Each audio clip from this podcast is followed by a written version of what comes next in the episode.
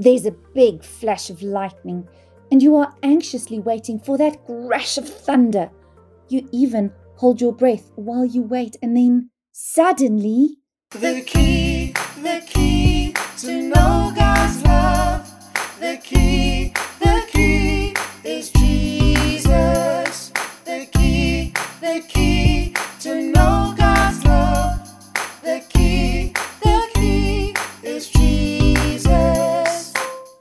friends, it's Lally, and welcome to Doxa Deo Kids Story Time, where you can be part of every Bible story. Did you know that there was a time in the Bible where God didn't speak to his people? It is called the intertestamental silence. Oh, it's a big word, but it actually just means that it was the time in between the Old Testament and the New Testament. During that time, we read about people like Alexander the Great and the Greeks and the Roman Empire that took over Israel.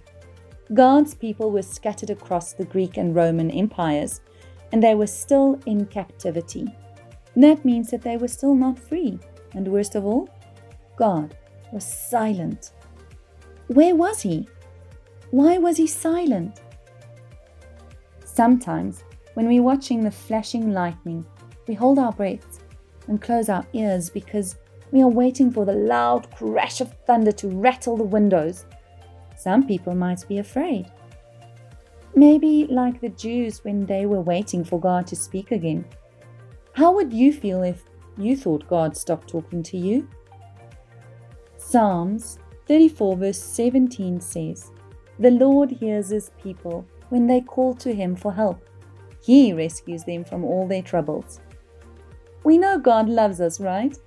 We also know that He is always there for us if we call on His name, right? Well, God didn't leave His people. He would never do that. Instead, He had a promise for His people that everyone was waiting for. It was an exciting promise, one that everybody would celebrate. They all were waiting and waiting and waiting.